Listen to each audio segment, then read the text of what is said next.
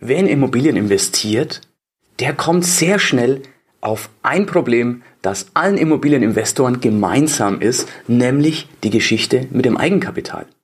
Eigenkapital, sagt man, ist ein scheues Reh und es ist schön, wenn du Eigenkapital hast, doch meist ist eigenes Geld irgendwo endlich im Vergleich zu dem der Banken, was weitgehend unendlich ist. Wie du dieses Problem löst, wie du weiter investieren kannst, das schauen wir uns heute mal gemeinsam an. Der Cashflow Podcast. Dein Weg zu finanzieller und persönlicher Freiheit. Ja, heute neun Tipps und ein Bonustipp, wie du mit Eigenkapital umgehst. Am Anfang werden es vielleicht Tipps sein, wo du sagst, ja, da hättest du noch selbst drauf kommen können, aber gegen Ende wird es immer spezieller, wir gehen immer tiefer in die Materie und besonders der Bonustipp, der wird dir gefallen. Lass uns gleich loslegen.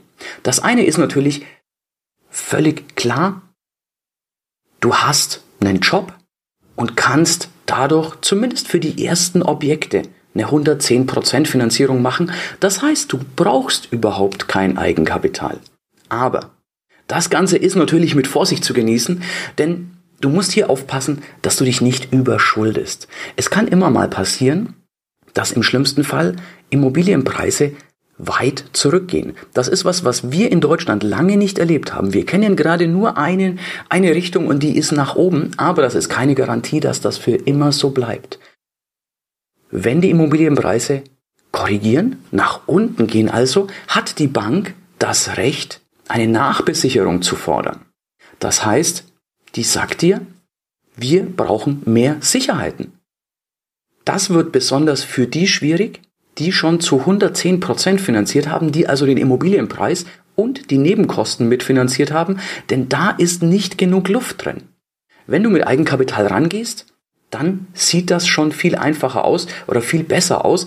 Also, wenn du die 110% Variante wählst, was für den Anfang nicht verkehrt ist, wenn du einen Job hast und sagst, ja, im Zweifelsfall könnte ich die Rate auch aus eigener Tasche tragen, dann ist das noch zu verantworten. Aber achte hier sehr drauf, dass du möglichst unter dem Marktpreis einkaufst. Meine Richtschnur ist dabei, dass ich Minimum 15%, lieber 20 oder 25% unter Marktwert einkaufe, dann fühle ich mich auf der sicheren Seite. Aber wie gesagt, die 110% Finanzierung ist was, was eine Bank auch nicht ewig mitmacht. Viele Banken machen das bis zu einer Dreiviertelmillion mit und dann sagen die, okay, jetzt brauchen wir aber Minimum 10% Eigenkapital. Wenn du schon mehrere Immobilien hast, wenn du schon mehrere Immobilien hast, dann kann es leicht sein, wenn du die schon länger hast, dass der Wert deiner Immobilien gestiegen ist und du einfach eine Nachbeleihung machen kannst. Also Tipp 2, Nachbeleihung bei Immobilien. Bei mir ein Beispiel, ich habe in München vor 5, 6 Jahren Wohnungen gekauft. Wenn ich die heute einwerte, sind die deutlich mehr wert, als was ich damals bezahlt habe. Jetzt kann ich zu meiner Bank gehen und sagen, ich habe für diese Wohnung damals 90.000 Euro bezahlt, die hat jetzt einen Wert von 160, 170.000. Ich habe aber nur noch, sagen wir mal, 70.000 Euro Schulden drauf. Das heißt, da ist eine Menge Luft. Mach doch eine Neubewertung, lasst uns das nachbeleihen. Falls deine eigene Bank da nicht mitmacht, kann das auch mit einer anderen Bank finanzieren, äh, funktionieren. Das heißt, du gehst zu einer anderen Bank und die können eine weitere Grundschuld auf die Immobilie ziehen. Also das ist auch was, was sehr spannend sein kann, wenn du schon Immobilien hast und die möglichst auch schon eine ganze Weile hast. Zum einen hast du dir durch Tilgung dann einen Puffer geschaffen und zum anderen, wenn du gut im richtigen Ort investiert hast, wenn du auf die Lage geachtet hast, durch die Wertsteigerung. Tipp Nummer drei, und das ist was, was mir besonders gut gefällt, rollierendes Eigenkapital.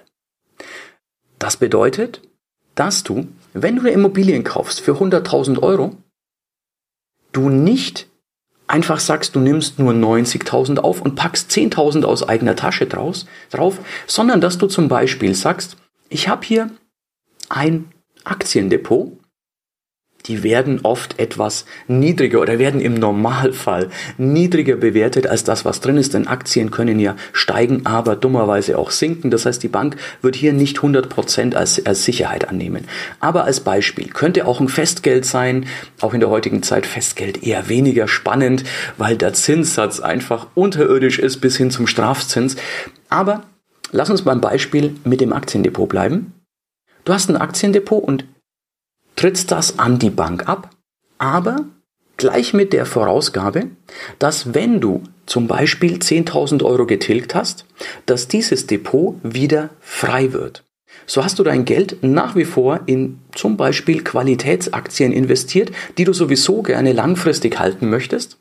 Und wenn du das abgetilgt hast, was mit der Bank vereinbart wurde, wird dieses Depot wieder frei und du kannst es sozusagen für den nächsten Deal wieder benutzen. Das nennt sich dann rollierendes Eigenkapital. Du nimmst dasselbe Geld, dasselbe Depot wieder her und stellst es der gleichen Bank oder jeder anderen Bank als Eigenkapital für den nächsten Deal zur Verfügung. Das finde ich eine super charmante Art, denn das bringt dir zwei Vorteile. Zum einen kannst du das gleiche Geld wieder und wieder benutzen. Natürlich nicht heute, nächsten Monat und übernächsten Monat, sondern es muss schon, es vergeht schon ein bisschen Zeit, bis du die entsprechende Tilgung gemacht hast. Und der andere Aspekt ist, wenn du gerne zum Beispiel in Qualitätsaktien sowieso langfristig investieren möchtest, kannst du das parallel tun, ohne dass du dein Depot auflösen musst für den Kauf der Immobilie. Also das finde ich eine sehr, sehr geschickte Variante, wie du mit rollierendem Eigenkapital arbeiten kannst. Dann weiterer Tipp, Familie und Freunde. Zum Beispiel, du hast eine Erbtante, eine, Groß eine Großmutter, einen Großvater, wen auch immer, Eltern, die dir sowieso früher oder später etwas vererben würden. Die könnten es dir auch heute geben oder es dir, wenn sie es dir nicht schenken möchten, was natürlich auch nicht immer sein muss, könnten sie es dir leihen. Das kannst du als Eigenkapital bei der Immobilie nehmen. Wenn es geschenkt ist, umso besser. Wenn es geliehen ist, kannst du natürlich auch aus den Mieterträgen dieses Geld wieder zurückbezahlen. Hier allerdings Vorsicht. Denn sich Geld leihen bei Freunden und Familie ist immer ein zweischneidiges Schwert. Du hast den Vorteil, dass die dich kennen, dass die dir vertrauen, aber du solltest absolut sicher sein, dass die Raten auch jeden Monat kommen, wenn du Raten vereinbarst. Denn nichts kann eine Beziehung mehr schädigen, als Geld schuldig zu sein und nicht zu bezahlen. Das ist dann sehr, sehr unglücklich. Also, es ist eine tolle Möglichkeit, aber nutze sie mit Bedacht. Freunde und Familie sollte man auch wirklich in erster Linie als Freunde und Familie sehen und nicht als Melkkuh. Jetzt wird's etwas kreativer. Wenn das alles bis jetzt nicht greift, wenn du sagst, ich stehe völlig am Anfang, möchte mal den ersten Deal machen und krieg vielleicht keine 110% Finanzierung, hab auch keine reichen Verwandten und hab keine Immobilien, die ich nachbeleihen könnte, dann kann es dennoch sehr spannend werden.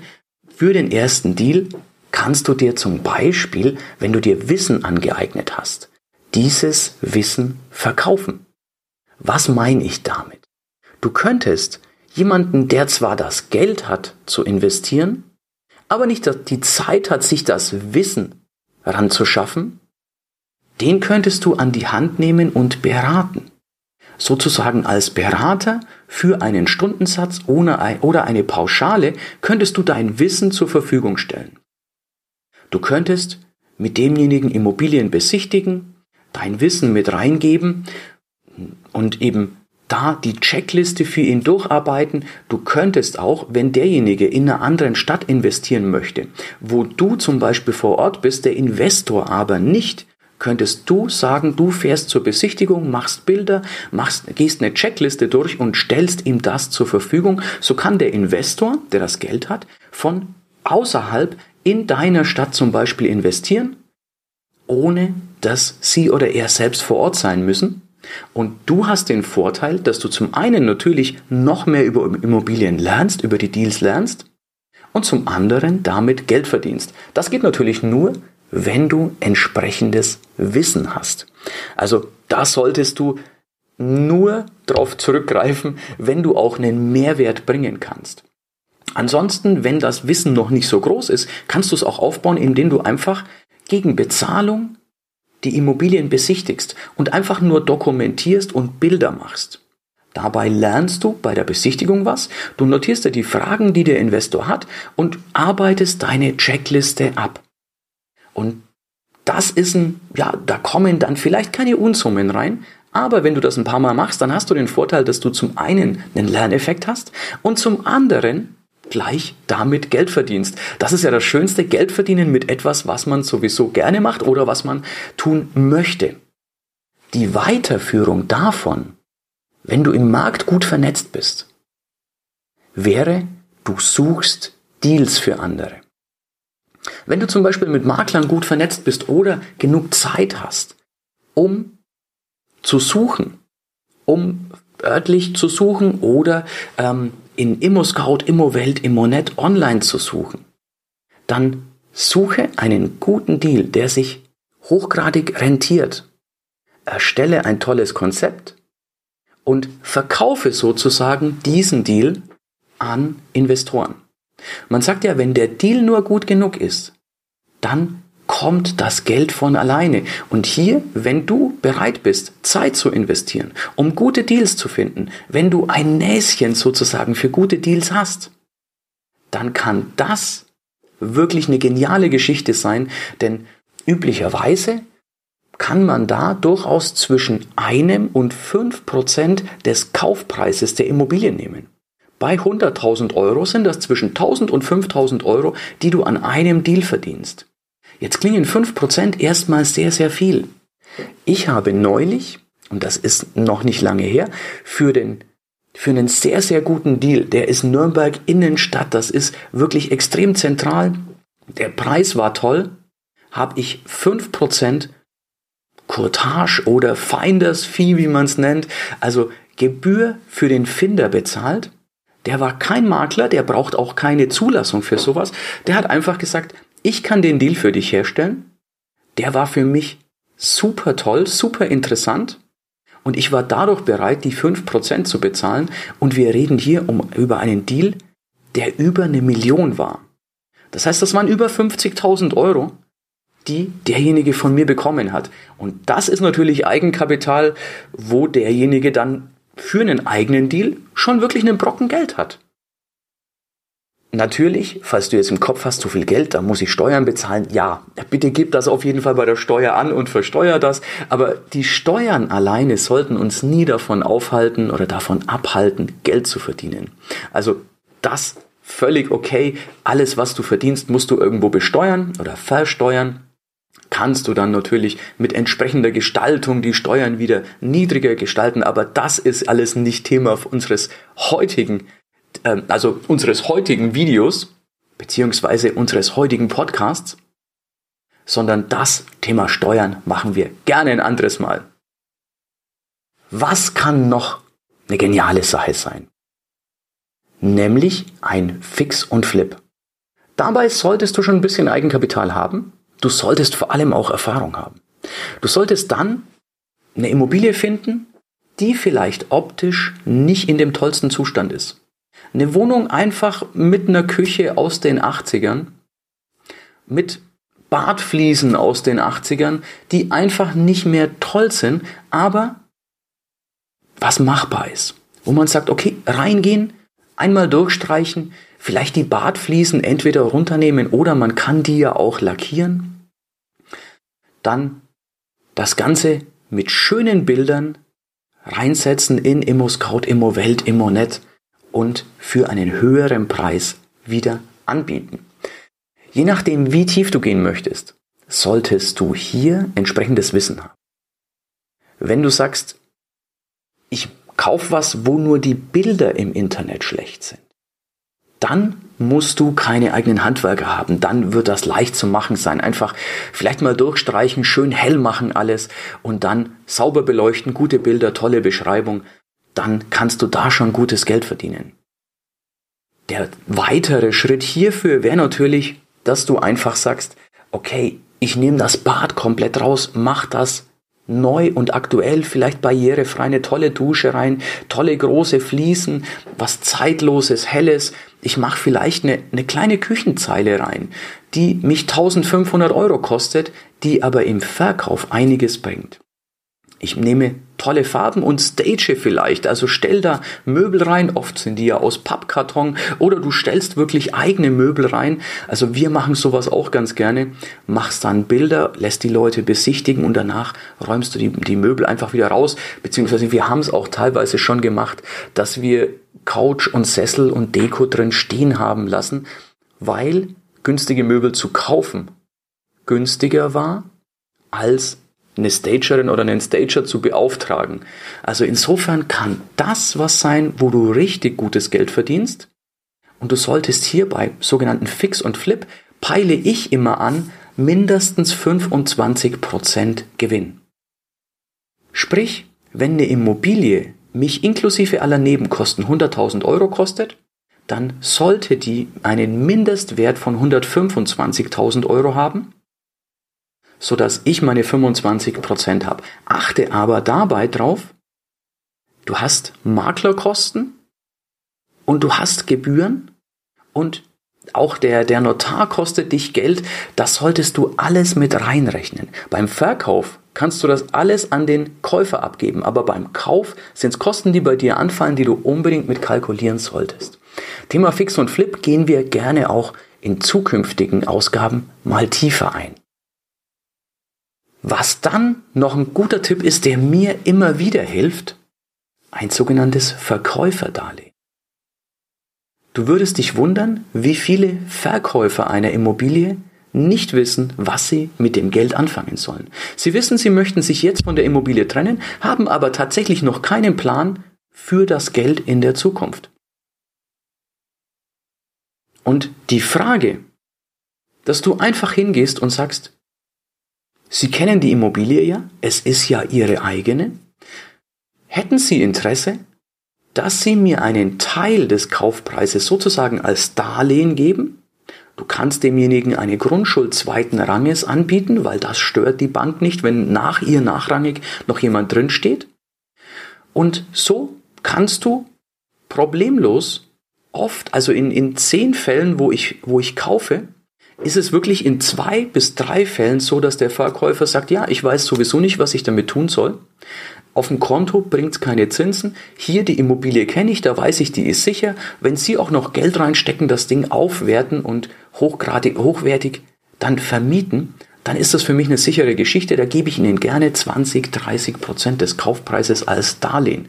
Ich hatte auch schon Verkäufer, die mir die komplette Summe als Darlehen gegeben haben das war natürlich gigantisch, denn ich habe bei der Bank dennoch finanziert, zwar in dem Fall dann nur 70 Prozent, aber ich hatte das Geld, das Darlehen, dann für andere Deals zur Verfügung. Fand, fand das super, super spannend.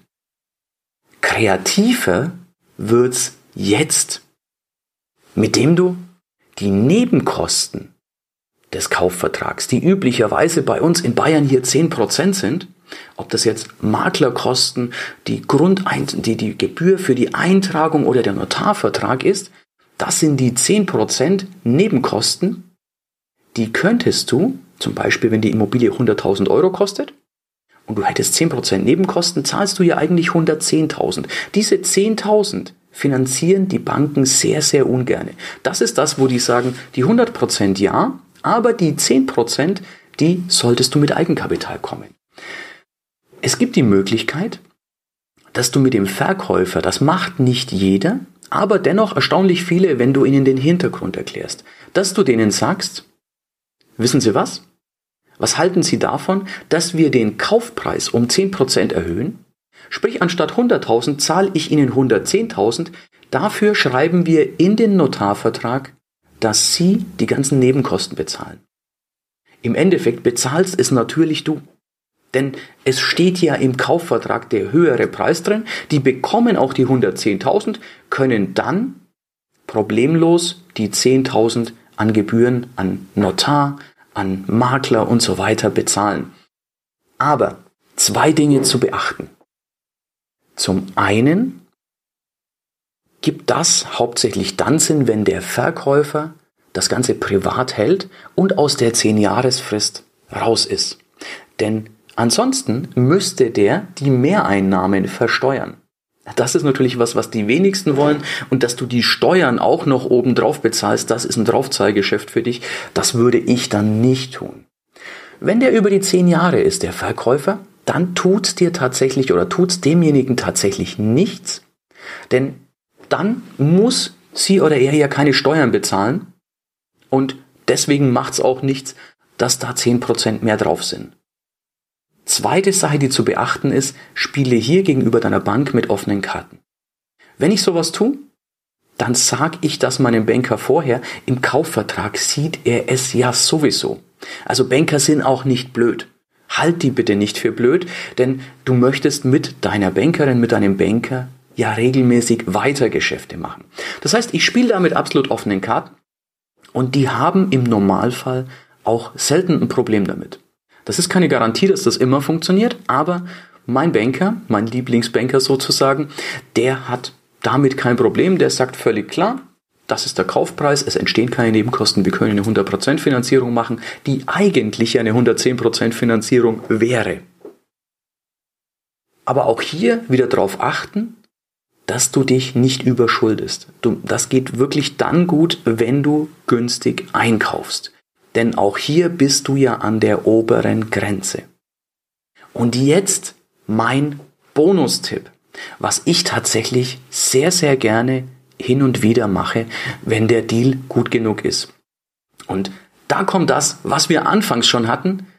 Wenn der Deal gut genug ist, kommt das Geld von alleine. Und ich spreche hier vom Geld anderer Leute. Wir Deutschen und Österreich, Schweiz geht's nicht anders, haben ein sehr großes Sparvermögen. Und die Herausforderung ist für viele, sie kriegen kaum mehr Zinsen dafür. Oft gar keine. Viele haben zu Aktien keine wirkliche Beziehung, sondern sehen das eher als riskant an, genauso mit Kryptowährungen. Hier hast du den Vorteil, wenn du einen guten Deal hast, und arbeitest den gut auf. Wir erstellen ein Investorenexposé und ich stelle das gerne mal Investoren zur Verfügung und es kommen immer welche, die sich bewerben, dass die mir sagen, ich würde dir gerne das Eigenkapital geben. Wir zahlen dann üblicherweise einen Zinssatz von 5%. Das ist im Vergleich zu normalen Sparzinsen in der heutigen Zeit wirklich, wirklich gigantisch. Ich biete meine persönliche Haftung an, weil ich tatsächlich ehrlich sage, ich mache nur Deals, wo ich voll und ganz dahinter stehe. Musst du natürlich nicht deine persönliche Haftung. Gegenüber der Bank zum Beispiel hafte ich nicht persönlich. Da mache ich gerne Non-Recourse, das heißt, die Bank hat meine GmbH und hat die Immobilie, meine Haftung bekommt sie nicht. Die wissen aber auch, die, äh, die GmbH verfügt über großes Immobilienvermögen und wir wissen durchaus, was wir tun. Und vielleicht ist es auch ein bisschen, dass der Banker sagt, naja, die Schulden, die du hast, Erik, würdest du persönlich sowieso in diesem Leben nicht mehr zurückzahlen. Also das mag durchaus mit reinspielen. In dem Fall aber gegenüber dem Investor hafte ich persönlich und biete ihm natürlich auch gerne eine Grundschuld zweiten Ranges an. So kommen immer wieder Investoren, die sagen, super, ich freue mich, wenn ich sicher verzinstes Geld habe. Wir vereinbaren dann entweder, dass es ratierlich zurückbezahlt wird, also mit der Bank zum Beispiel eine Tilgungsaussetzung für zwölf Monate. So kannst du mit zwölf Monatsmieten das an den Investor zurückzahlen oder dass wir sagen, wir zahlen es am Ende der Laufzeit zum Beispiel nach 12, 15, 18 Monaten oder was auch immer du vereinbarst zurück. Auch hier entweder durch Mietüberschüsse, dass die Mieten deutlich höher sind als die Bankraten oder wir haben eine tilgungsfreie Zeit oder bei Fix- und Flip-Objekten mache ich es natürlich auch gerne, wenn ich weiß, okay, da, wir brauchen circa ein, zwei Monate, um es hübsch zu machen. Wir rechnen dann noch einen Monat, um das Ganze zu verkaufen und dann vielleicht noch einen weiteren Monat oder zwei sicherheitshalber, bis das Geld auf dem Konto ist. Und dann mache ich immer noch gerne einen Sicherheitspuffer von zwei, drei Monaten, dass ich weiß, das Geld ist auf jeden Fall da. Denn das ist was, was du bei jedem Tipp beachten musst. Wenn du einen Investor oder eine Bank mit drin hast, du solltest zu jedem Zeitpunkt dich an Zahlungsfristen halten.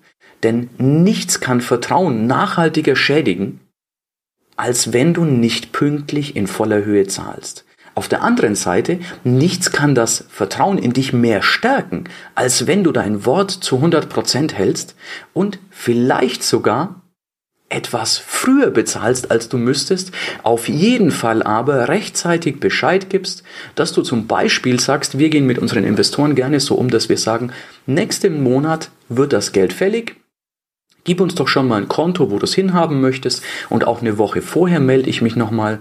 Vielen Dank für die Investition in mich, für das Vertrauen. Ich freue mich. Nächste Woche ist dein Geld fällig und ich freue mich, dir das Ganze zu überweisen. Ich wollte nochmal die Kontoverbindung abstimmen und dann fühlt sich der Investor auch sicher. Auch bei Banken dokumentieren wir gerne mal den Fix- und Flip-Bereich. Wenn wir was schön machen oder auch wenn wir was aufwerten und vermieten, bekommt meine Bank auch immer Bilder. Denn die sitzen im Büro, die langweilen sich, hätte ich jetzt beinahe gesagt, nee, das tun die nicht, die haben genug Arbeit, aber die sehen selten Immobilien, wenn die aufgewertet werden. Das ist für die auch mal eine positive Abwechslung und es unterstreicht, ja, dein Expertenwissen. Es unterstreicht das, dass du weißt, was du tust.